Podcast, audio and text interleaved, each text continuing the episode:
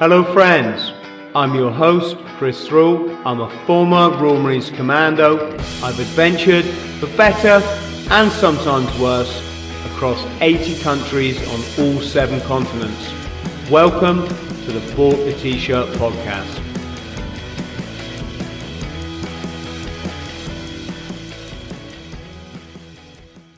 Stevie, how are you, brother? Hi, I'm good. Yeah, very good, Chris. Very good. Good. Thanks so much for joining me on the Bought the T-Shirt podcast, mate. And um, my God, your your um your life reads like Goodfellas or or, or something. It's been uh, it's been you know it's certainly been uh they can call me many things, but they can't call it boring. You know, most of the things we've been called already.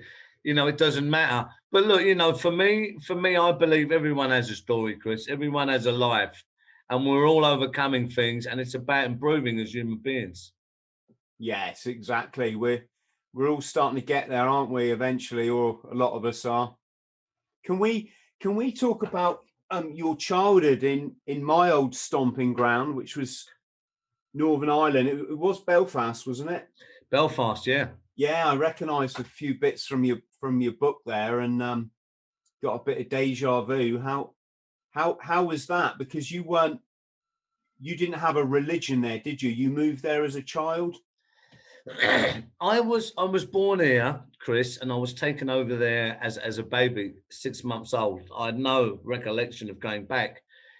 My family was from there, you know, you know the heritage, and um, the first thing I would say is they was wonderful people, and it's a magical place, you know. And for me, the bottom line is, I just think it's so war is so sad, really, because it repeats itself you know, we can all say, oh, we're from this faction or we're fighting for this cause or we're part of this. And, but really, it, I, you know, I understand, you know, I'm well, I'm well versed, I'm well educated. And, you know, I know, you know, a lot of peace needed war, you know, you know, to attain it really. I mean, I know that, you know, the real fact is that, um, war is always ugly. It's never beautiful.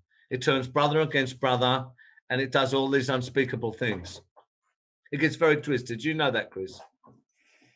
Yeah, and it got particularly nasty over the water, didn't it? There was there's so much hatred that just adds another, you know, another angle on it. And I must be honest, if I can come in there to really narrow that, this is a massive subject, obviously, very loaded, but just to narrow this, the best way I ever heard it said was by Martin Luther King. And he said, hatred will never overcome hatred. Only love can do that. Mm. I thought that was so wise. Yeah, never a truer word said, eh? It makes so much sense. I mean, we've been there, haven't we? We've been there in the trenches. We've been there with the with the bullets and the tracer rounds flying. We know what that feels like. We know the terror of it all, right? You know, the, mm. all of that stuff, right? It's not a nice thing. And you know, when this stuff really happens and it explodes, everything gets twisted to the point that people don't even know why they're there at some points or what they're actually doing or why they're actually doing. So this is what happens with this stuff once it explodes. And of course, when a genie comes out of its bottle, it's very mentally hard, impossible to put it back in there, right? Yeah, you're you're so right, Steve. And there's loads of other uh, angles, aren't there? First of all, if you spend your whole life hating, all you're doing is blocking yourself from enlightenment, isn't it? You know. I mean, we are definitely here to experience as human beings. This is definitely what it's about for us. And there is a duality in life, these forces like light and dark, night and day. So there is, you know, it's not in many ways there's there's no right or wrong, although there is, there is, you know, but you know, really I what I've learned of all the stuff I've been through is the journey for us is internal and it's personal. It's not about destroying everything. You know, it's about us conquering ourselves first, which is um, which is a lifelong task, Chris. It's a lifelong battle.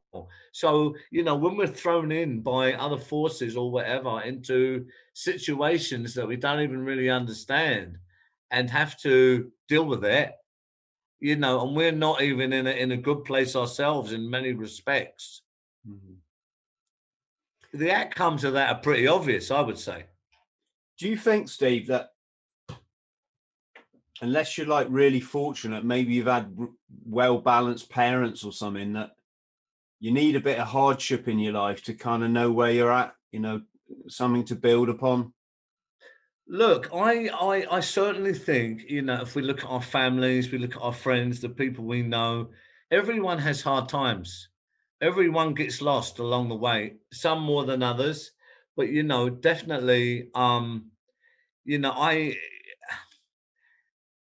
really great human beings who achieve um, exceptional things are forged by real adversity. You will find in pretty much every case.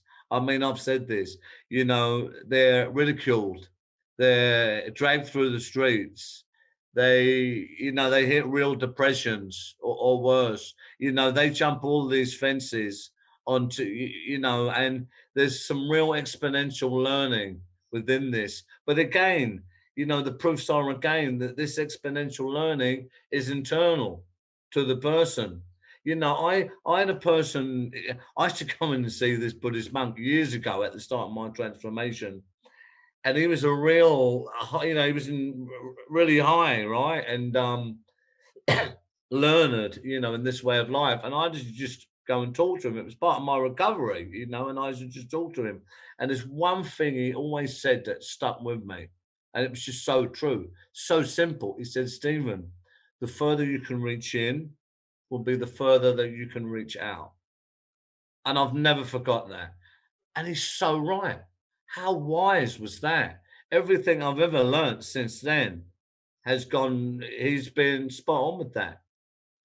But our lives and the way it's structured is back to front in so many ways. Some of this is done on purpose, obviously, you know, because we're powerful beings.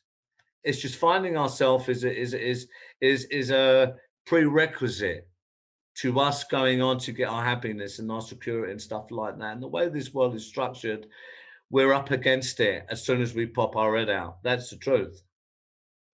Yeah, let's come on and talk about the enlightenment sort of side of stuff and finding heaven on earth, which is, you know, inside our heads, isn't it? Um, but what? How did that affect you then in in Belfast? Because you saw some pretty horrific stuff. You saw a guy get guy getting shot. Yeah, this is the. I've learned, Chris, as well, especially now that life is so full of paradoxes, especially the really great stuff. You know, it's like Anthony Hopkins, you know, uh, for instance, just to give an example, what a screenplay, what an absolute master of that art he is. But when you see the real person in an interview, he's so shy. Mm-hmm. It's life it weaves this like a bit of Brighton Rock. I've realized I'm very deep with this stuff, but I see the patterns. I see the patterns, Chris. When we when we become uh, have a real life experience, we can join the dots a lot more, and we see the patterns. And the paradox in Ireland was such a be- of such a wildly beautiful country with wonderful people, but had such a, a long history, tumultuous long history that it couldn't was locked into and really couldn't escape. So these conditions were set hundreds and hundreds of years ago, you know, really, you know that we're talking about. So here we are.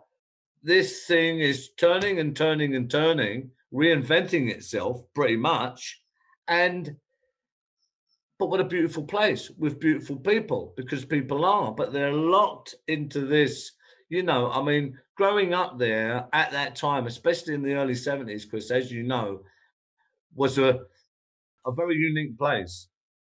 It was a very unique place. And if you was just happened to to be brought up or be there, whether you was in the army or, or you was there or whatever you was there for, at that time, you'd have been affected by that, by what was going on there. But behind that is so much beauty. This is very sad. This is very sad. It's so wasteful. This is the truth for everyone involved. Yes. When you've got power plays and you get dragged into that, uh, your your life to a degree is always serving someone else's agenda, isn't it? You know, and they don't really care about your welfare. They're more worried about stroking their own ego.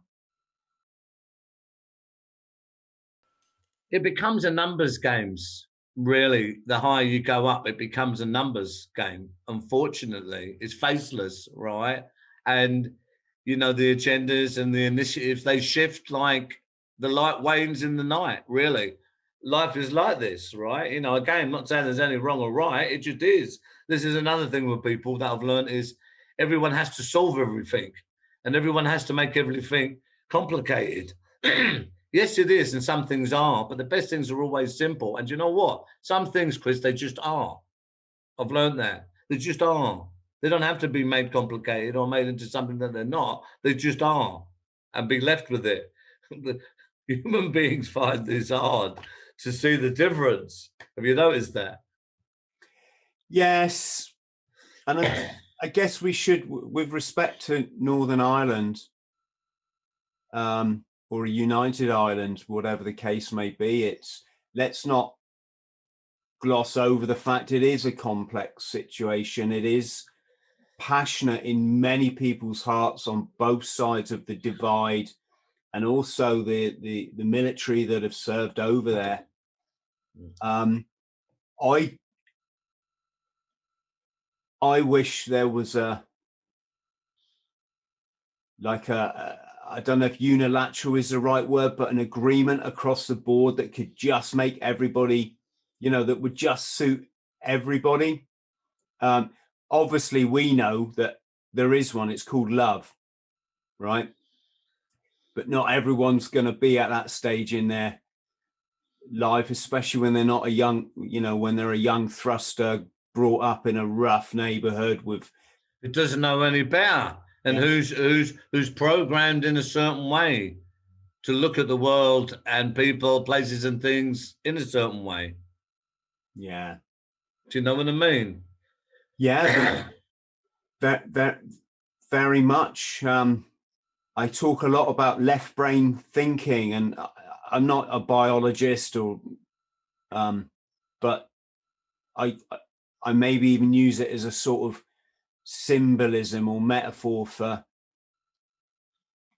you know it's easy to control people through this part of the brain that that that relates to their ego and relates to to emotions like hatred, envy, jealousy, greed, sexuality, all these kind of base desire primitive yeah. Neg- you see that's a great conversation we've had there just in five minutes chris. It's so enlightening. But when you look at human beings are so complex in that we have our gifts, we have our, our strengths, our weaknesses, but we're also loaded with um, other mechanisms, and then we're carrying we we we we start carrying baggage from you know through our life that is like a ton of bricks. I mean, this is why look, you know, for the viewers, you know, to spice it up, this book, you know, you know, the Monkey Puzzle Tree, it's it's selling out all over the world, but one of the reasons that it is is yeah, you know, there's all that stuff in there from you know Belfast to East London, you know, organized crime, um, being a category A prisoner in prison within prisons, becoming one of the most dangerous, uh, as they say, prisoners in in the UK.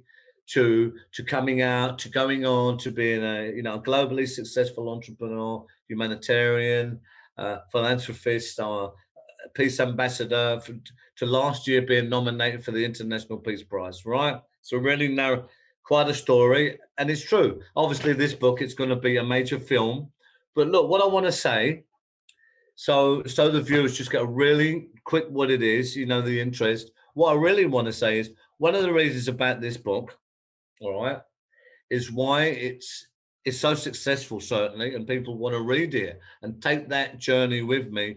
Is it's a very human book, Chris.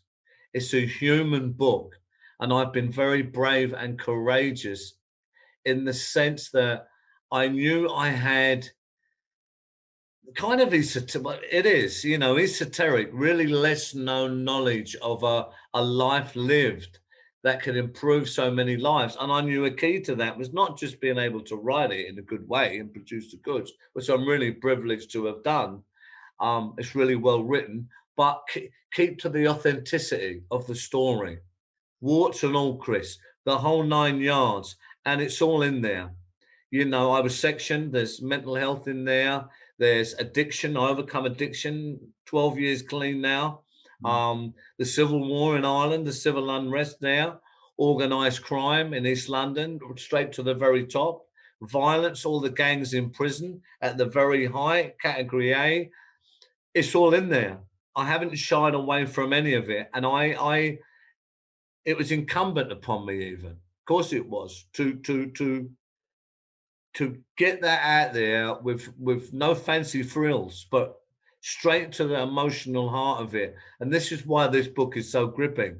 And it's a true story. But what is so, so beautiful and important about it is not that this stuff happened. We all have challenges. And yeah, it's very extreme life. But the metamorphosis you know, translating as a human being from all of this extreme mental adversity, bad choices, and all the rest of it.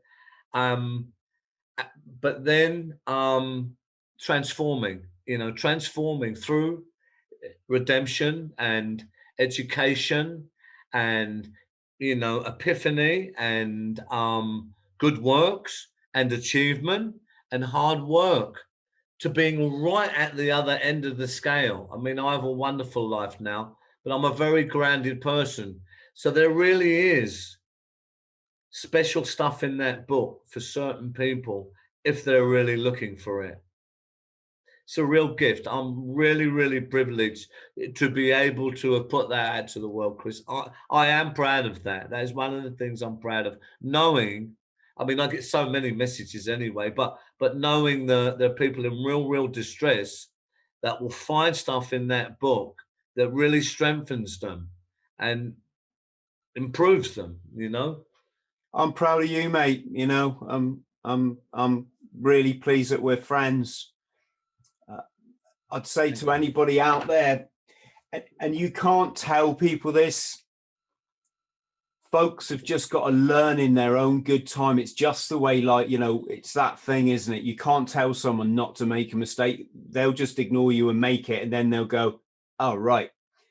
And, but I wish I could get across to our young people that spending six hours in a dark room playing this game on the telly, right? You could read this man's book in that time and you're going to learn, right?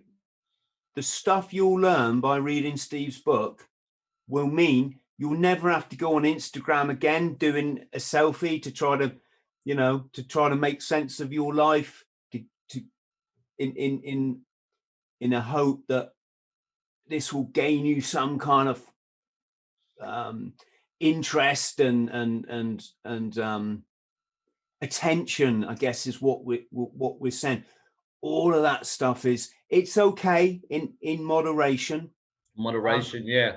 but but if all you do is spend a whole life doing that i would argue you're probably going to end up either very unhappy because all your your head will be out of alignment with what you really need to be doing in this life to be happy and contented or you could end up with a serious mental health problem or you could end up at 60 years old with the most exciting thing in your life is walking a dog in the park. No, no disrespect to Mm, people that Yeah. do that and love it, and and that's a great. absolutely. It's a very simple thing. It's a beautiful thing. But you could get to sixty and think, "Oh, sugar, what have what have I done? I was just Mm. doing that all my life, and I wasn't looking around, and I wasn't reading books like this." And I mean, I mean, Chris, you know, there are so many levels and layers to life. You know, and the very the very suggestion of why we're here is one that we have a purpose. You only have to open your eyes and look at the intelligence of the design around you in nature or in anything else to know that we're not just here to do nonsense. It's just only an idiot would buy into that with the overcome by so much nonsense. So you know, let uh, uh, uh, so much facts, so much facts, right? Undeniable facts. So let's make it really simple. This is another thing that I learned to do in life is keep keep it simple. Sometimes we need to go through the complexity to get to the simplicity, but we need the answers like that. So, you know, and the best things are always simple. You see, as human beings, you know, we have a purpose and it is about that we grow, that we improve, that, that we improve. It's like any living thing, a blade of grass. It wants to stretch out, be more, become more. Sometimes it will wait for the rain or the sun to come. But when the sun comes and the conditions are right and the seasons are set, it will stretch out to be strong, to become more. We are exactly the same. And this is where everyone wants something or they see something. And that is exactly how it should be. But it's not in doing, it's in giving, and it's in being more. If you want more, be more, give more. You want more, it's easy. Be more and give more. Giving more and being more is usually doing the uncomfortable things that you're not comfortable with. Mm-hmm. I'm always going places I haven't been before. I'm used to it now. This is why I achieve so much success because I've engineered myself to do that, knowing that is the right way. Mm-hmm. So you're constantly pushing yourself, but not in ways, not in I'm strong in the arm and, and all that, even though that's good. You know, there are four strengths. I've always said it's really easy spiritual, mental, emotional, physical. We need to develop them all. Where are you in these four pillars, these four tenets? This is what I say. When you work on that and you keep doing the right ne- next next right thing and you keep giving, you will get somewhere good. I promise you. It's really as easy as that. And life usually, especially with success, gives you things that you didn't even imagine that you would be doing. And this is where you will find your success. Because it's about unlocking us, isn't it, Chris? yes, of course. When you find those things to do, you you you have to um, do them every day, even when you don't want to. You know, you have to be prepared to do the things that I don't know if mediocre people probably sounds a bit rude. I don't mean mean it to be, but people who live mediocre lives aren't aren't prepared to do extraordinary things. And by extraordinary, I don't mean, you know, going out and I don't know, running the length of the country like I did. I Mm. I, I mean um uh exploring the areas of society that people don't go to. Absolutely. They, they, just, they just believe what they see on the TV and they stick in that. Absolutely. rut. Chris, this is re- you see, it, it's so true what you're saying. Doing a it's it's so important to get clarity on how all this stuff works. Doing an extraordinary thing could be you might be a nine to five and have done that for the last 10 years. And one morning you say, actually, do you know next Tuesday, I'm not going to do that. I'm going to go out and I'm going to, you know, I'm going to, you know, I'm going to bring food, soup, whatever. I'm going to go out onto the streets. I'm going to test myself. I'm going to go and talk to people whose lives maybe I've judged or I never understood before. And I'm going to go and see what actually happens behind the veil. And I'm going to shut my mouth and I'm going to be open as a human being to learn. And I'm going to give and I'm going to learn. And I, that is extraordinary, man. Mm. That's just a simple that that is absolutely extraordinary. You see, when you keep and it's something that if you haven't done it before, it's definitely extraordinary. Now, when you keep training yourself to do extraordinary things that are directed in the right way, this is a an awesome way to exponentially grow your life, whether you can see it or not. You know that, Chris, right? Oh, I'm with you, brother. 100 Absolutely. Yeah. That's not complicated, is it? That's not complicated. It's the other really, it's very simple, right? Steve, it's the other way, isn't it? It it's simpler living a happy life. It's just simpler. Hmm.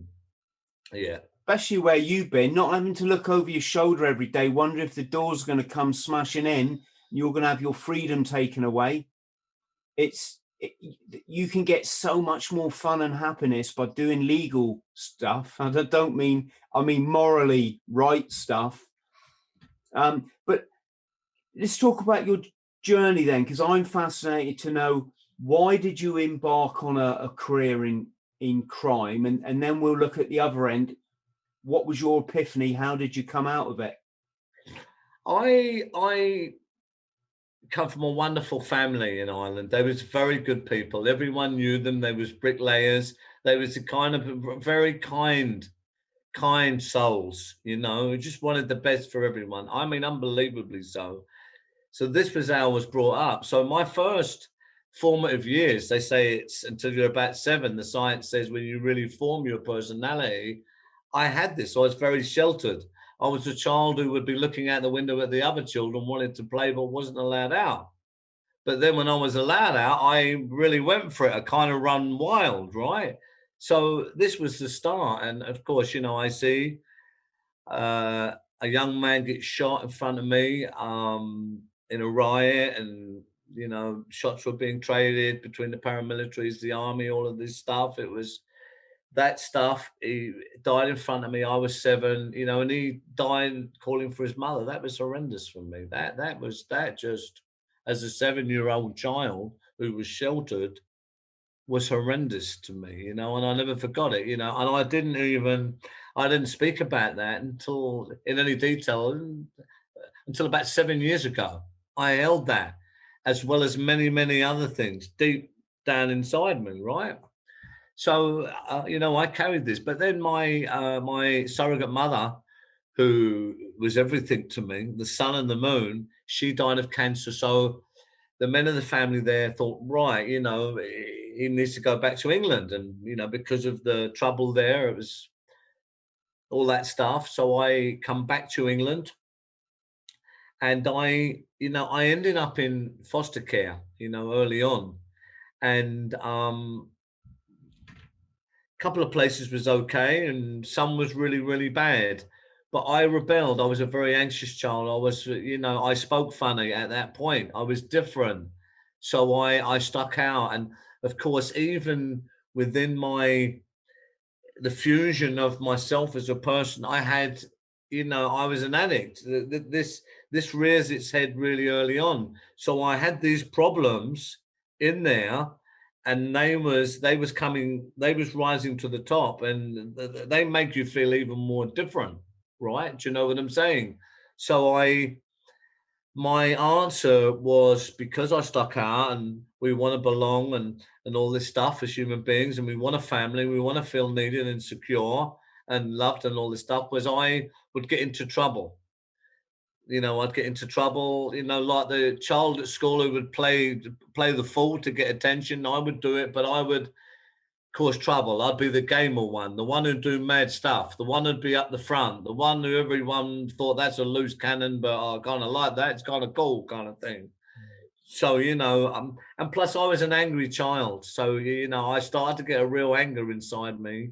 Um, a real anger against the world. It really was. And that really started to come out. It was against authority, it was against everything, really, Chris, you know. And I started to rebel at everything.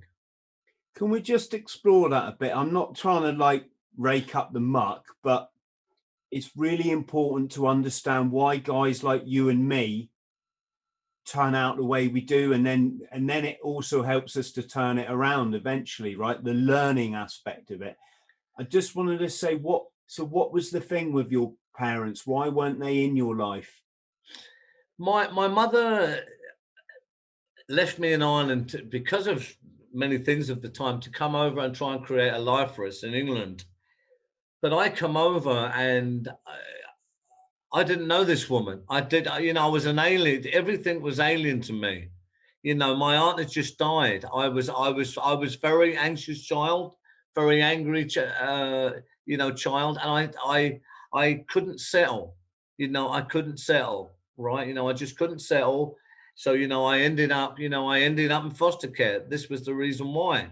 You know, many people tried interventions with me, Chris, but I wasn't getting it at that point.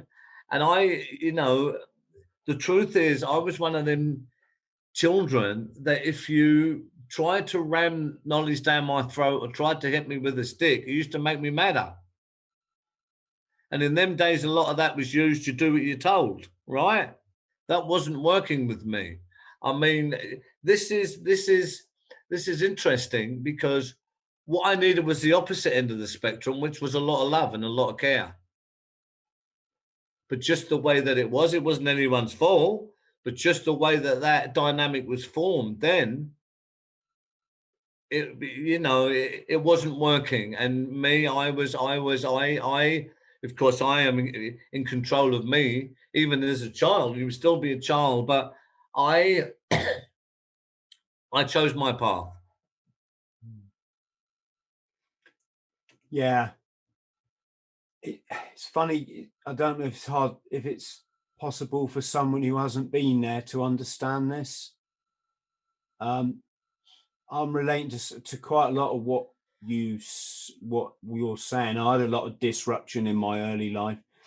What one way it manifested is I was very introverted, but in front of people, I'd be really extrovert. So I'd be the guy that would climb the highest tree to get the football down. When you know, I'll be the guy that that if my mate lost his front door key, I'd climb up on a roof and get get in a window and then get bollocked by his parents. Right? If if anyone ever crossed me in a certain, it had to be a certain way. Like if you call me a liar, couldn't handle it. Yeah. I, I just would I I in that instant I'd get so fucking angry with you and I just couldn't help but but lash out and I try and hit you as hard as I could. Um another thing was like my mate asked me for go on my bike once. It was my 10th birthday. I got this second-hand bike like you did, and you didn't have new bikes back in the old days, did you?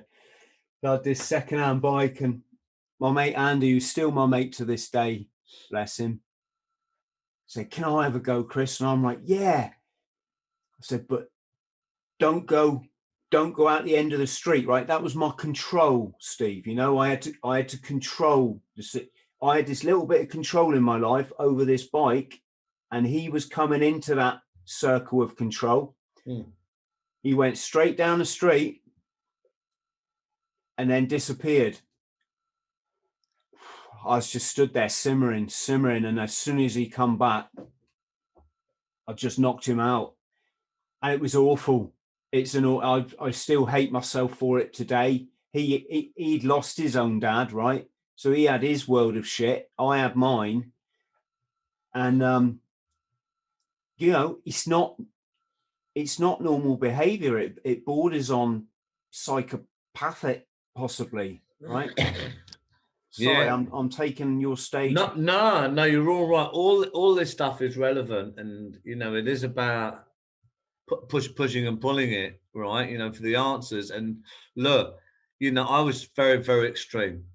I mean, I was extreme, and I I carried this behaviour all the way through, where you know, where in our security prisons later on, I was the one who who was Nick for who was they were saying I was trying to get a gun into prison to shoot my way out of prison I mean, this is, I mean, how many people can you put on the short list for that? Who are already in there for shooting at police anyway, have been chased all around. It's, it's just crazy madness. Mm. I mean, you know, this is not normal behavior, right? This is, this is, I mean, I call it, excuse me, I call it now, away with the fairies. Because you may as well be. I mean, really, if that is your best thinking at that point, then you're missing a few masterpieces, right? You know, you're a, you know, you know, you're a few masterpieces short of a full gallery, as they say, right? But there you go. You see, this is what I'm saying. Life is a funny thing, and for us as people, so you know, I carried this, and one of the things I always remember with me was I, the anger, the burning anger, and re- really, it was anger at everything. You know, it was especially institutions because then I become, you know, I got a care order and uh, you know I was put in. They was like prisons, Chris. You know, you know these children's home and uh, uh, homes. You know, and there'd be loads of traumatized children in there now, looking back from all different walks of life. And but there was a lot of physical abuse in there. I used to try and, you know, stick up for some of them. I mean, I was had my head uh, smashed against the concrete, dragged, knocked out. They used to lock me in the boiler room and all this stuff. It's in the book. So this really forces you into the way you look at the world. I mean, there's no other way. If this is your consistency, because one thing is that it's an absolute central element for what we will do with our behavior is what we put our consistency to. Mm. If we're in a bad environment, consistently, doing consistently, having to deal with consistently bad things. This not only invites more of them things, but shapes our choices in that direction more as we're going forward. You have to break the cycle and you have to do it consistently, Chris. No, that's going to help people, but it's the truth. It's as simple as that. So, you know, I went on and um, you know, I got we used to run away all the time. We'd go back to London, come back, and you know, I was, you know, I was like a crime wave. I really was. You know, I was a one man crime wave, but you know, I was already really traumatized, and you know, there was a lot of stuff going on here. There was a lot of other kids who was like me, and of course, we was together in this, right? But then, you know, I got into petty crime. I was 14 when I went away first, detention center and that was the start of it. Um, that forged me more, and then I was in and out of Borstals. I was so bad, you know. I used to do a bit of boxing and different stuff. They used to kick me out of all these places because they couldn't control me. So I kept on with this, you know, with this behaviour, you know. And then I was in the East End, and of course, I progressed really, really quickly from um, petty crime to to the heavy crime, to the gun stuff, to the armed robberies, to the hijacking, to the organized crime. I mean, uh, you know, I had my first gun and was Randall that at 16. You know, I was I was in that environment, uh, you know, with that stuff at you know at 16. You know, it's a different world, and it? it's like South London you know, down down down here in the sticks, you you got a few wide boys. You know, I've, I've been a bit of one myself in the in my time. I, I was never armed, well, in the military, but yeah, but in London, it's just it's like a thing in it. You got that geezer thing. You got you got the right psychopathy, the the sociology, the psycho everything's in there in that mix. The poverty, you have the poverty, you have the real fast pace of life, you have the, you know, you have many threats. You you have depression. I mean, you're talking, you know, in East London and all that, where I where I grew up, and concrete jungles. So people who are packed into with poverty, you know, and remember what I said about we're all trying to be more. We're trying to but you know your options are really cut there and there is a a really uh, you know an energy in these places in any city over the world you'll see it the same a real dense trapping kind of energy and it's a funny dynamic because when you get so integrated in in that it's like you know you don't know anything else kind of thing and you're there and you're running with it it's extremely hard to get out of it mm. So were you running with the sort of top boys then, and and all, all the faces, as, as as they're called? Is that?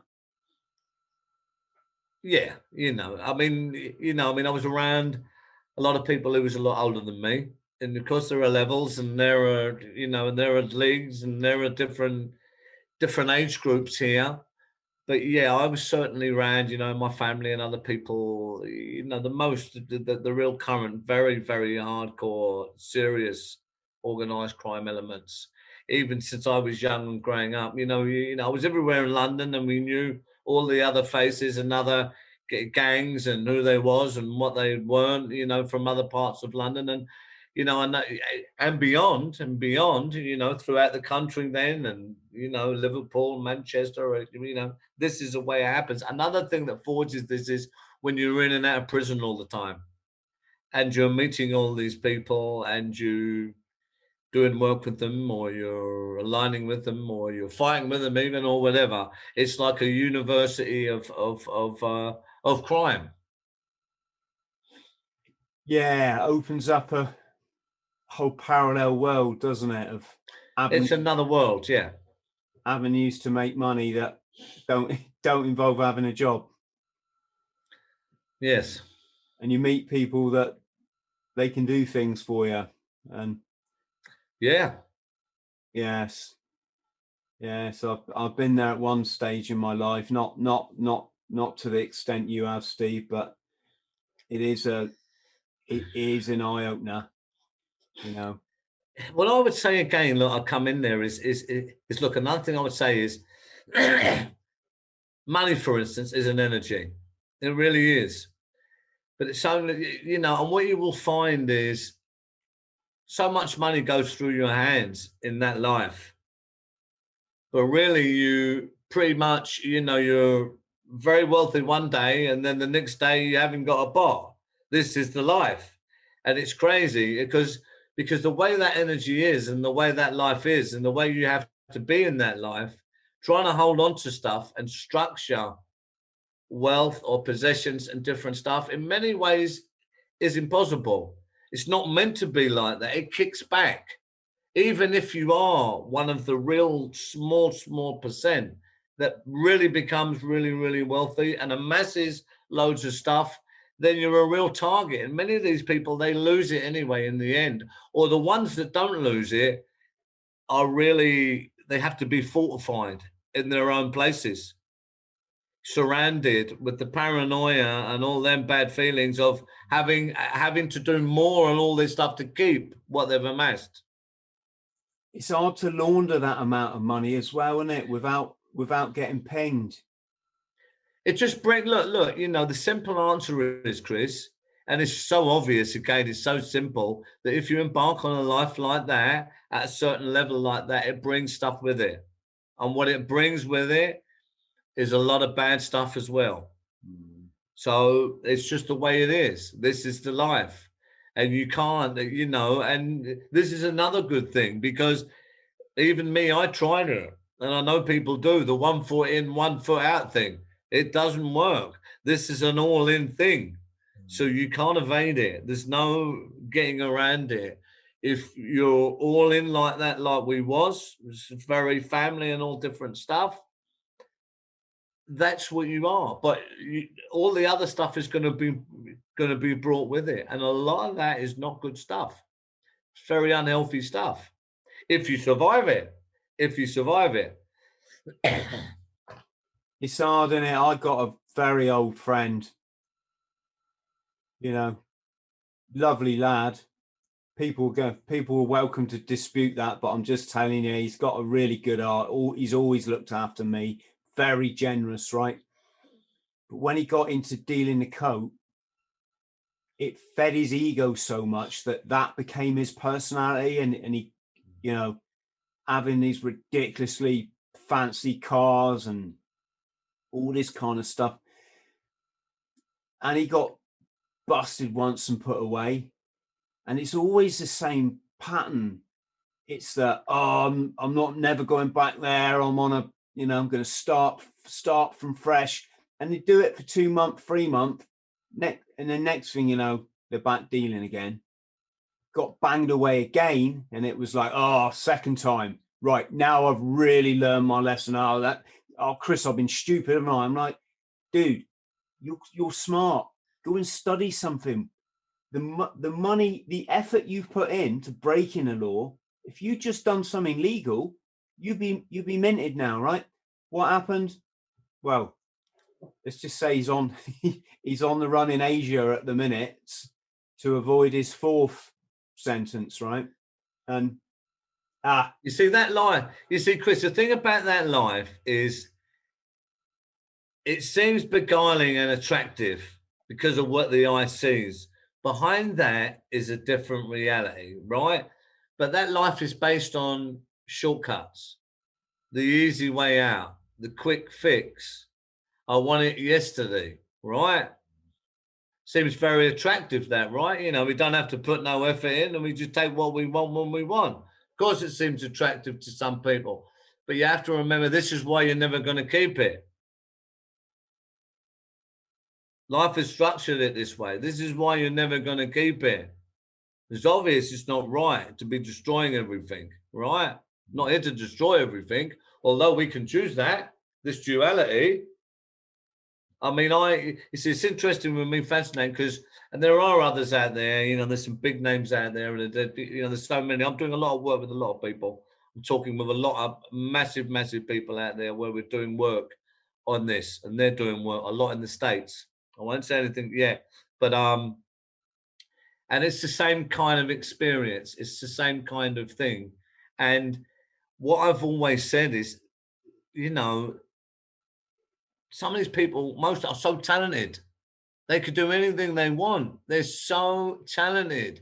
If they could just work it out and flip it around the other way, and as you said, put the effort and diligence and cleverness and uh, power and influence and uh, energy into doing something else on the other side of the scale, there'd be no stopping them. I'm living proof of that, right? Exactly. I mean, I'm living proof of that. Believe you me, I know it's a pun, but if I can do it, then I'm sure other people have just as much a chance of doing it. Yeah. Steve, can we talk about some of the sort of jobs that you did? Because that you get a very kind of one dimensional view of crime when you're not in it. It's just like, oh, those bad guys doing some bad shit, and you know, they go into a post office, they got a gun, they take and did it.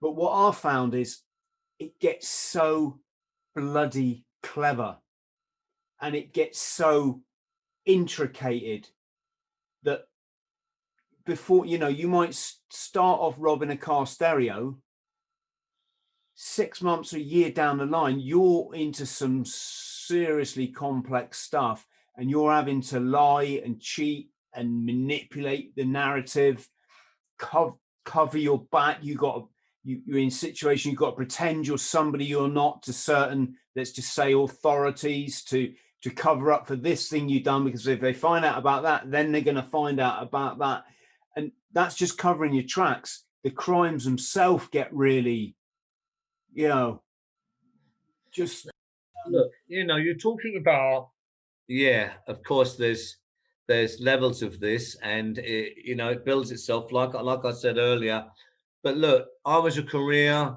criminal, a target criminal.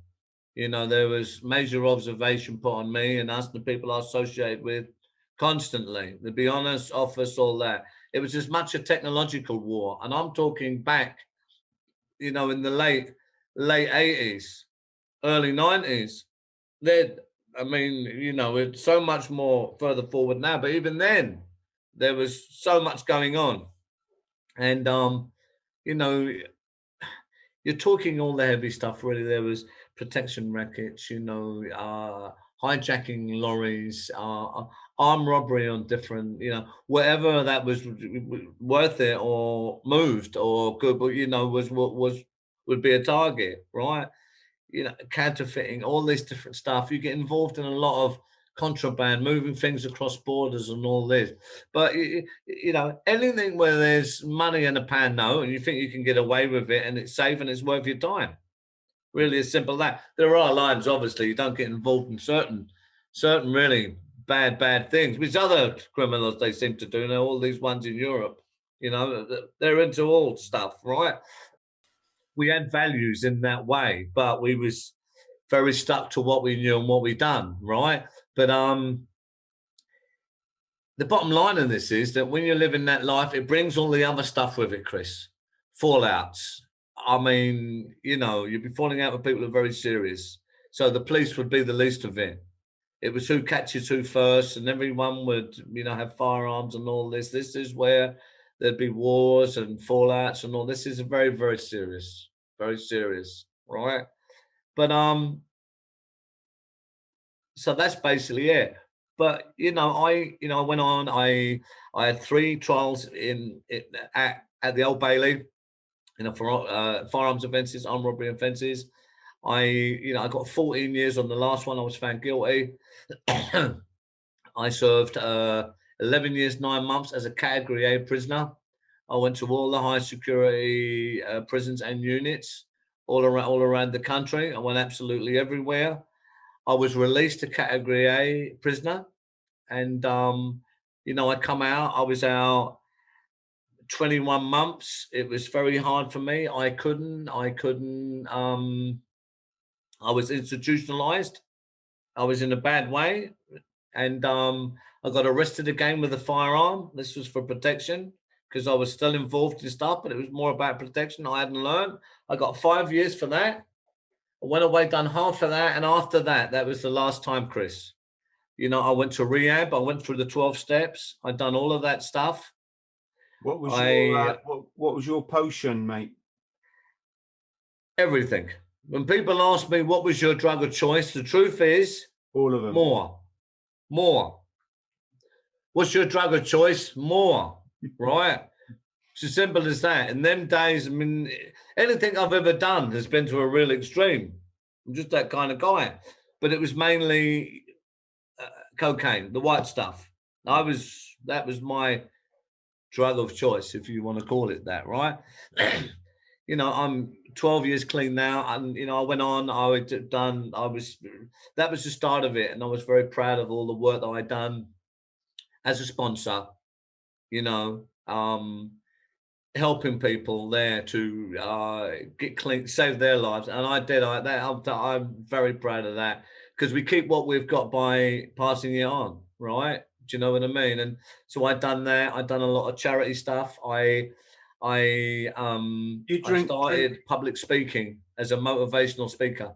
You, on the substance thing, do you do you drink do you drink knock knock everything on the head. I wasn't. I wasn't. I mean, I drink like the best of them, but I wasn't a real big drinker, to be honest. I was more, more uh, drugs, but I would drink, party, go out, and all that stuff. It would be part of it. And what was your epiphany then? Because I'm fascinated about these things. Having had one myself, it took me four, I'd say about four nervous breakdowns to have an epiphany. And then when that epiphany came, it all made sense. Um, I've done so many interviews and everyone asks this question, and I'm always truthful. There were many epiphanies. You know, there really were. You know, I mean, I was in the block, it's all over the national press and everywhere. When I was four years into that sentence in Whitemoor, and I was in a really bad place. I didn't see how I was going to be able to complete that sentence. I didn't know what 10 years in front of me in that environment would look like, you know, if I was even going to last that at that point. And, you know, I had a real feeling at my most desperate moment, I had a real feeling of love and protection, you know, that come over me. And that was very, very profound. It wasn't a trick of the mind, uh, Chris. It, it, it really wasn't. It was too, too staged, too opportune, and too, too powerful too powerful. It let me know of a of a of a of a an influence there, which is very interesting because I can remember being in the deepest, darkest cell up in Durham, for instance, right up in the north, right? With nothing, with a bar of soap in there, you know, fighting with the, you know, the officers, the screws every time the door was open, with the wind whistling outside, they're really freezing with a blanket, right? Really, uh, and then you know, at some of my worst moments mentally, emotionally, there'd be a voice that come and say, you have to go through this. Now I used to say, why would I have to go through this living hell? I'd speak back to it. But it wouldn't, it would just say that succinctly. You have to go through this. Now that's really profound. Because when you go forward now and you look at my life, and there are many instances of this, Chris. Mm. So we look in hindsight, it's so much easier to join the dots and the provenance, right? You think, wow, how profound is that? Because I would, you know, if you had said to me at that point, look, you know, in 20 years, you know, you're going to be a globally best-selling author. You're going to be a successful entrepreneur in many industries. You're going to be a philanthropist. You know, you're going to be doing all this stuff. You know, you're going to be, you know, all over the media, and they're going to be making a film out of your life. You know, you're going to even be doing work with ex-police commanders, going back in the. I would have said, "What drugs are you taking, man?" Do you know what I'm saying? You see, life more is revealed here, Chris. And this is what I think makes me frustrated about people now that I've learned my lessons. I mean, I'm always open to learn, even now, you know, because eh, you're only truly wise when you know that you're not. Really. Do you know what I mean? But I get frustrated because some of the answers now are just so easy that so much more is revealed. I mean, I had someone the other day. One of my pet hates is when people say, I know. I say, What do you know? I say, I don't know. How do you know? What do you know? You might know that. If even that, you know nothing. Stop saying, I know. Turn that around and be open to learn and say, Well, okay, I'm open to learn more. Show me. Let me get more knowledge. Let me get better. Let me improve. Let me have better ways to do things. I know it's a brick wall, it's a closed door. What do you know? Hmm. Basically, we know nothing. By the time we, we might be good and know a bit about a little. But that's basically it in this lifetime, Chris. You agree? Yeah. When people say I know it's an ego response, it's a protective mechanism to in that they they perceive they're being attacked. I get that. I, I know, I know, I, and and yeah, I get that. I and, get that. Um, and when yeah, no, I know you get it. Um, and when but I want the best for people. I want the best for people because the central part of all this stuff we're talking about is we're all in a lot of pain with this and a lot of conflict and a lot of and it it, it really twists us up. And it's this stuff that mm. gives this people immense problems. So it's like unraveling them little knots that are really fucking us over it's great, isn't it, when someone has got to that point in their life where they realize their way ain't working no more. And they're, rece- yes, they're very humbling. receptive to, to guys like yourself, Steve. You know, they they realize they can't their answers don't work and they're um you know they're receptive and it gets it gets it's a two-way thing for our friends at home listening being in, enlightened that doesn't mean your life's easy. It means your life's the same with all the same hardships. You just learn to view them from a more constructive perspective and a more realistic perspective. So the lows don't affect you as much and you can cope you know you can tame down the, the highs. And the reason I say that is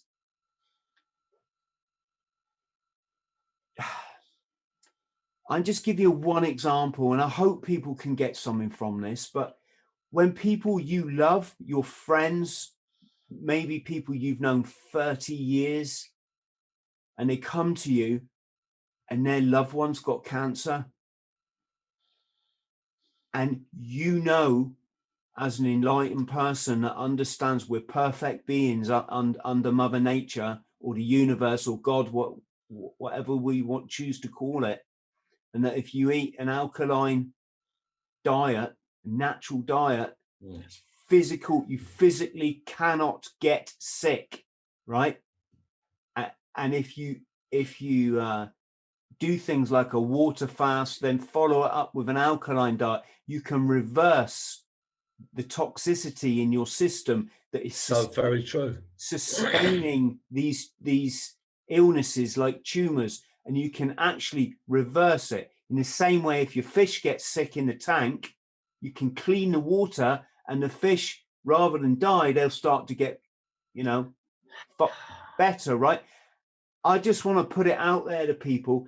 Think how people like myself feel when we have to watch people die because they're so closed off to knowledge and they they know it they know it or they're just indoctrinated from the food companies the medical companies the big corporations the evil in the world. Their parents you know um myth, myth mythical thinking the old you know put a bit of coal under the pillow and it'll cure you of you know cure you of this that and the other right?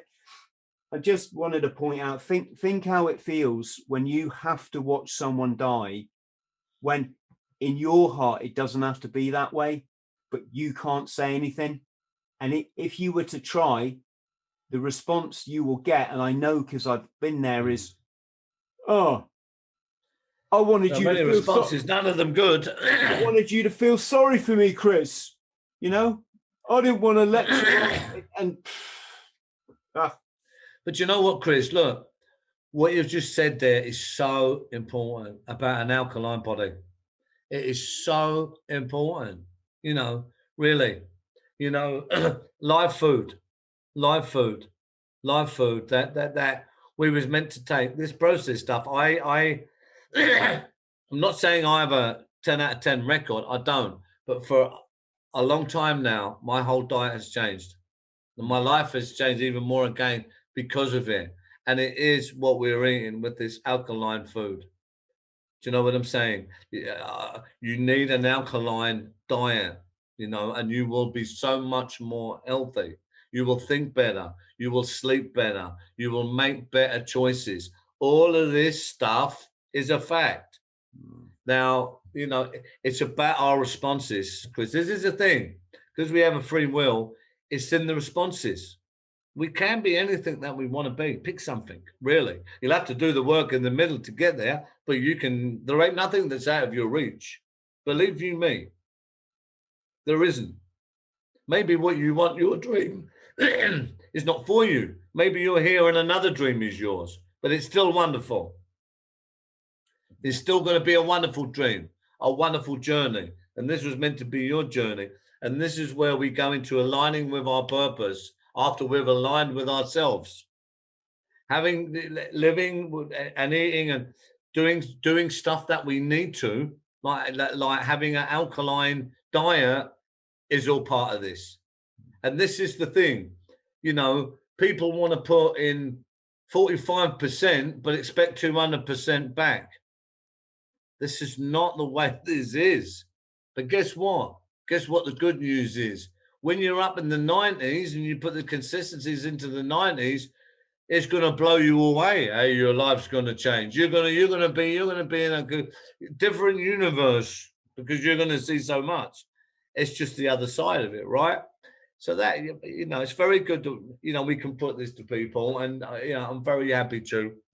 I mean, I've got this here. Look, this is you know from me from where I come from, and all the stuff, all the challenges, all the adversity, being cast adrift, all the behavioural problems I had, all the issues, all the traumas, um, all the bad choices, everything that I had to deal with. One of the main things was, you know, I'm a peace ambassador. When it's, you know, it's here with this year. But when I got nominated for the Sunhak International Peace Prize last year, and you know that was such a another elevation for me as a human being. I didn't expect it. Obviously, they chased me for two days for this. Um, to nominate me. I mean, presidents of countries have won this award. There's only a thousand people in the world that can nominate you. You know, it was the Secretary General of the uh, Universal Peace Federation, NGO, really closely aligned to the UN, that nominated me. He's a very good friend of mine. This is a very presti- This is the real thing. This I just want you know people to know that it's not one of these are the person down the road and we've won an award. This is the real stuff. But you know, and I that when I got nominated, uh, for that, Chris. It, it just it had so much emotions in me, and I went through a, a series of emotions. I even had the saboteur appeared. You know that saboteur appeared because it suddenly realized, wow, you're really hitting it now, baby. So it come out and started kicking, trying to trying to trying to circumvent anything that it could. This is the stuff that lives in us, right? But of course, I'm you know I'm in control of myself here, and I know that these archetypes are in me, and you know I deal with them, right? And then of course the tears cut all back, you know, snappy. The tears come, all of this stuff to to settling again into where I am at. In you know, and I suddenly, you know, I said to the people, I said to Daphne, this suddenly makes my life worth living. What it was, what it weren't, doesn't matter. But this actually makes my life worth living. And that is a very emotional moment for me, Chris. Yeah, it's great, isn't it, to have a reason to get out of bed in the morning, early in the morning, when it's making things better in the world truly and you know that it is and you're you, you know you're aligned to your life purpose and you're at a point of wisdom to know that what you're doing absolutely is right right? And it's about helping others and improving things. There is nothing better than this. And the universe god people places and things all of these things reward a human being when he's in that place mm. really abundantly. And they keep a warning a human being who is who is doing this stuff. This is the best message that i can give to anyone to strive to arrive at their point to be that human being for them that does the stuff that they should be doing chris. Yes. There's never been a more important time not during my life that that it's been needed because let's not talk about the current situation because it get gets us upset with YouTube. But let's just say, I think what's coming out the television sets at the minute is just pure evil, all part of a of an age old agenda, and it's not one that you know, it's not one that loves the man in the street or the woman in the street.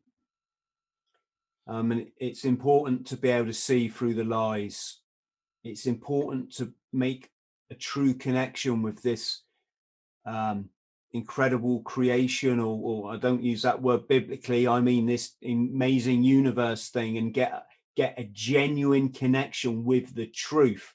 It's your channel to the truth, because that square thing in the room is your channel to to toxic, poisonous.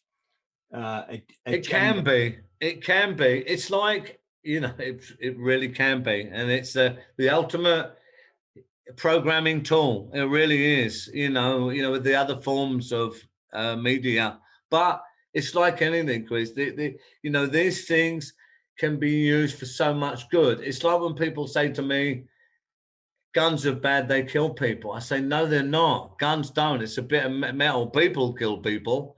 Or, you know, another famous one is money's the root of all evil. No, it's not. Don't talk nonsense. That's rubbish. One man would get 10 million and cause a, a war. Another man would get 10 million, build loads of hospitals and schools, and save loads of lives. It has nothing to do with money. It has to do with the energy, the agenda, the work, and the consistency, the people and places and things behind it. Yeah. That, that's what it's about. So you see, this is again, this is this duality where we're at. And for us as people, we certainly have to choose where we're at and what we give ourselves to. Hmm. Chris. Very much. Steve, can I just ask you a couple of more sort of um, historic stroke technical questions? Because it's not often I, you know, I, I love my guests because we're called bought the t-shirt because everyone I speak to has bought the t-shirt in some fascinating area of life. The first thing I wanted to ask you, as a gangster, is when you're in the military, you don't just get given a weapon, right?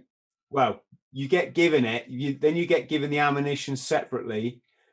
Then you have to go through all this training so that you can use it safely every single time. So every single time with the SA80 safety catch, change lever, off magazine, check your top round. Cock the weapon, look forward into the chamber, look back, look underneath. Just you basically make sure there isn't a round stuck in there. So when you slam it forward and release the action, you don't shoot something or someone, right? Gets mm. drummed into you. And even then, you see people in theatre. So in when you're in combat, having a bloody negligent discharge, and if you have that in the military, you lose a month's salary. It's obviously, you know, you can. Yeah, I see why. I really do. How come with a gangster, it's just like, hey, there you go, mate. There's your piece. Oh, there's some rounds. Look, what do you do? You just, I suppose, like like any person, you just go and figure it out, do you? Pretty much so. It's a short answer, you know, but there's more to this in, you know, even if you're zero in the web and different stuff like that, you know, there's a lot, there's a lot, a lot to learn. But it, it, it's like driving a car, I suppose, in a way, and you have to learn and you learn by doing. So you go away, you know, it's, uh, there's a problem with that, you know. Obviously, you know, it's very dangerous, and you can make mistakes. But yeah, you know, you know, you'd go out, and uh, you know, this is why you would. um for me, I used to get, you know, it was always important to get the right shot, for instance, that felt right with a good weight and stuff like that. You know, I used to love the revolvers, the 38 Smith and Wesson, because they wouldn't jam. Would be the main thing. You know, you know the other. You know, I used to love that. You know, and um, you know, get a good feel to it. And of course, you know, you're looking at the kick and all that on it, so you need to measure how that is for you but it's pretty much as simple as that. And then if you know, it's by trial and error, right? But of course, when we, uh, you know, when you go along, there was a lot of different weapons. You know, I mean, you'd have your set sight on an SA, wouldn't you? But then you'd have, you know, you'd, you know, you get Browning Hi-Powers, for instance, you know, and all different, really, really high end guns, you know, where you know with the lights on them, where you know you really couldn't miss you're kind of, I mean, these are different kind of, you know, MP5s, all kinds of stuff like that. You know, they're, you know, single shot, three round burst, fully auto, and they're small and you, you know, and all, you know, there'd be a lot of these, you, you know, there'd be the shorts and then there'd be the side by five uh sides, you know, like the sawn offs, more like longs. And then of course you know you'd have your uh, you'd have your machine guns would come around and stuff like that. They would be the most dangerous i think on the street for obvious you know reasons because people are not trained and you can release uh, so much of that in you know a second second couple of seconds. Do you know what i mean? If you don't know what you're doing you think about the arcs of fire on something like that. If you don't know how to control the weapon and you know how to zero it and how how you're aiming it and what you're doing, and you've got it on fully auto. This is crazy madness, right? Mm. So it's that kind of thing. Did you ever? Were you ever in a position where a security guard tried to, well, let's say, do their job or have a go? yeah, but not much to be honest with you. You know, they're like anyone else. They know someone who means business and someone who means a bit of business and maybe doesn't mean the whole the whole whole nine yards. But not really, to be honest. You get very first. There's one thing about you know gangsters in that way, or arm you know armed robbers, you want to call it that. When you when you get to a certain level of expertise, it's flawless. Just like if you'd be well, you'd be training over and over and over again it becomes like that. And there's a whole difference. You know that that's like, Chris. When people on the other end of that, they know there's a real difference. It's someone who's very flawless at it or someone who's very scrappy and maybe they've got a, they've got an opportunity there to whatever. Hmm. Do you know what I mean? Yeah. The difference, right? Is it what's the feeling like then when you when you get home or you get to your hideout and you got all that cash. I know it must be, it's going to feel different to you now, but when you're young and. Look, there's a lot of that feelings of euphoria and ah and all that. I mean, it's to to be that kind of a really serious villain at that level doing them things takes a certain kind of mindset. Believe you me, used to be you you would understand it certainly, Chris. But it's like uh, being an action. It's like a uh, flicking on a light switch. Then we're fully committed. I mean, it's as simple as that, and it's about finishing. Do you know what I mean? So you're getting yourself in a position to execute this stuff. It's the same way of thinking, right? But um, what I would say about it is, look, you know, it again, you know, it, it, it's just nonsense because if you think even the vans are different now, then you could get on the vans with the somatics. Now it's different. You can only take a box. I mean, I don't know. Do you know? But this is how they transfer money still. So do you know? But you know, say you go there, I don't know. You know, you take a box. Then it was 25, 25 grand. They was insured to take across the pavement. Brink's-Mat was 50, 50,000, right? But do you know, if you think, if you're taking, you know, if you get nicked or something even really bad, you know, you're getting 10 years and up for that. 25,000 ban is nothing in the scheme of things. If you think, and you're losing your liberty hmm. and your relationships and everything if you get caught. So, you know, think about that for a minute. What, for 25, 50 grand? It's nothing. It's stupidity, really. But there you go. There you go. So when you were were in these circles and, and when you spent time inside, did you meet any sort of famous faces? I was with them all, Chris. I really was. I was a category A and all that. You know, I was a very, very high risk uh, prisoner. Mm. I was very monitored for, you know, for certain reasons, like I've said. So we'd all go around the same units and dispersal prisons. So I knew them all. I knew, yeah, you, you, know, ever, I knew them all. Did you ever come across Charlie Bronson? Yeah, I'm all over the press with Charlie. I was away with Charlie. Charlie's a good friend of mine, and you know, I was away with Charlie uh, in a few prisons mm. and a few units. Mm. It's all over the press about me and Charlie. You know, all, all the national press, and we hope he gets out soon. Did you ever meet Buster? Who? Buster, Buster Edwards. Do you know what? I didn't meet him in prison, but um, he had a stall. He had a stall in Charing Cross. Yeah. And I met him there. I've seen him in um, Paddington Station. Got off the train with my dad once, and my dad went, "There's that's Buster." He was selling selling his flowers and selling flowers. Yeah, committed suicide, didn't he? Which there's got to be some kind of you know, I don't know, moral maybe isn't isn't the right word, but mm. terribly sad. It's, for, for our, for our youngsters listening, Buster was one of the great train robbers. So they mm. pulled off this ridiculous heist where they they almost accidentally robbed a million pounds, and this is back what it was a couple of million. This was back in the 60s. It was the biggest, most famous robbery to date then. Yeah. So the equivalent now would be, you know, 40, 50. Something like that, yeah. Million. And, so. yeah. and of course, he had to hightail it to um, was Acapulco, wasn't it? And he was over there and he realized he was miserable he had all the money in the world and he was in a place he didn't want to be. He wanted to be back in the East End with all his mates and his family and his wife. Um, and uh, I think he handed he, he got caught coming back into the country, served his sentence, and become a flower seller. And um, yeah, tragically ended his own life. Absolutely. Look, you know, I mean, it's been so good, so good to talk to you, Chris. And um, look, you know, in the book is it's going to be a film. It's going to be a film. We've got we've got the screenplay.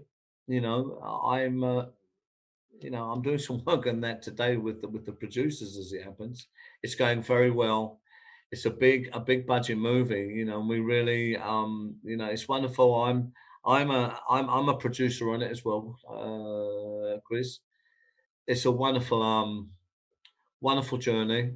It's not all what people would think, but you know, for you know, I'm so I'm so, I'm so privileged to you know to work with the wonderful people I I do today, and I always put the kudos to them because it's the truth. And um, you know, I'm exceptionally privileged. Um, you know, I couldn't do anything without them. I value them very much, and um, it's it's all they're it's it's wonderful you know to be around these really influential really proven creative people. I'm very much the same and to you know to be involved in in in the wonderful stuff that we do really. And this is uh, very exciting for me and um you know there's so much involved in this film and um so we hope we we would hope you know with all the stuff that's happening in the world to to start shooting this you know sometime towards the last quarter of next year middle middle to next year. All being well chris. Well keep us all up to speed with it steve. It'd be great to have you on my live show and we can take some questions from the um from the uh, friends at home. Yeah. Just an- answer them one one one by one. Shall we bearing in mind we're in a very fragile time at the moment for people's mental health. I'm acutely aware of that. We've got a veterans epidemic of suicide. We've got a lot of lost people when it comes to getting your head in order right? And it's hard. Took me and you a lot of bloody hard yes, experience very, very, a lot of very hard. you know a lot of like unintentional mistakes but so what can we say for people that are watching this steve? What can you give any tips like how do you start your day? What what do you do to if you face a challenge how do you talk to yourself mentally? And anything like that. It's it's everything together again, uh, Chris, and it is forging yourself into that consistency of certainly we are the quality of our thoughts. And I always say the battle is definitely here and here. This is where the real battle is. Sorting that out can be an impossible task at points as as as human beings. But if you are in a place that's struggling and all that, it, it, um, use tricks. Use tricks to change it to change how you feel. You know, just just don't believe the hype. No matter and and do it early when that stuff starts to set in or whatever. Be aware of it. Don't let it take hold. And ch- there are many things. Go swimming, throw stones, have a chat. A great way is to help others. Do something for someone else. Then you project it onto them, and that is a very great conduit of changing how you feel in the most influential way by helping others, doing something for others, um, taking taking taking time in others' problems, helping them solve their problems is a great one. Giving, giving is a great one. Or you know, there are many things we can do. It is about keep jump starting our our mind our emotions and stuff like that if we are prone and we're and it's it's it's rattling us and it keeps coming back to knock on the door. You have to fight it, fight it early. Know that it's about consistency. Don't let that stuff sit in like a rot. But always be kind to yourself. People be so they they start to hit themselves with the bat then because of this. Oh my God, I feel like this. this is interesting because this is why we deal with it early because then the fusillade of negativity can come in tell us how bad we are and all this crap. And then this takes more of a stronger footing. So just be aware of the energies at how this works. And um, what you eat, what you eat is another one. Eat, even if you, you, you think eat good live food, it will revitalize your body, your organs, how you feel, your energy levels, your thinking in unbelievable ways. Yes. You put this stuff together, and you have a shield against this stuff and always ask for help. This is another thing. We get very proud and we get very stuck at saying help. It's an easy word help. I'm in it. I'm suffering. I can't deal with it. I need a support. I need you to carry me on my shield for a bit. Help. Hmm. Yes. Because guess find... what? Guess what? Me today, you tomorrow. I'll be carrying you on your shield. There's no shame involved in this. That's what I suggest. One thing I've done, it, it's just who I am now. It's without question in every single scenario. And I've done this obviously now for 30, 20, 30 years is I turn every negative into a positive. Yeah, I do. I turn it straight over, Chris. That's my thing. Straight away. Because I know it ain't right. And it's my it's my um my choice at that point where where I want to go with that. If I want to feed that or run with that or turn it right over on its head. Take it as a lesson. A lesson to to improve.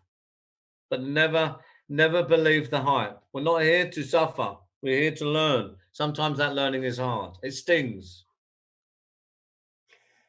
Steve, you've been absolutely amazing. I'm honored to make your acquaintance. Um, I hope we can do a lot more work together in the future because I, I know I speak on behalf of people at home. You, you've just spoke so openly from the heart without ego. And you know, you're an angel, mate, and you're you're you're you're you're, doing Mother Nature's work, and that's um, you know, that's we need more people like you. Oh, so thank you. We do try. Look, and uh, thank you. You know, I'm very happy, you know, to come on another time, and I wish everyone blessings out there. You know, in this in, uh, in these difficult times. Take care of yourself. Thanks, mate. Just stay on the line, Steve. So thank you ever so much again. To everybody at home, big love to you all. Keep smiling. Remember, take action. Do something, right? And that, that just gets the ball rolling, right? If you can like and subscribe, um, that just helps us to get more great guests. If you can consider the Patreon, it's 199 a month, folks. If you want complimentary life coaching once a month, look at the warrior level 999 you're not going to get it cheaper than that and I'll, I will just try and help you all I can. Absolutely. I'm out of here. Friends, thank you for listening to the Bought the T-Shirt podcast. Please like, subscribe and share. And don't forget to follow me on social media. Username Chris Thrall. Instagram Chris.Thrall. Thank you.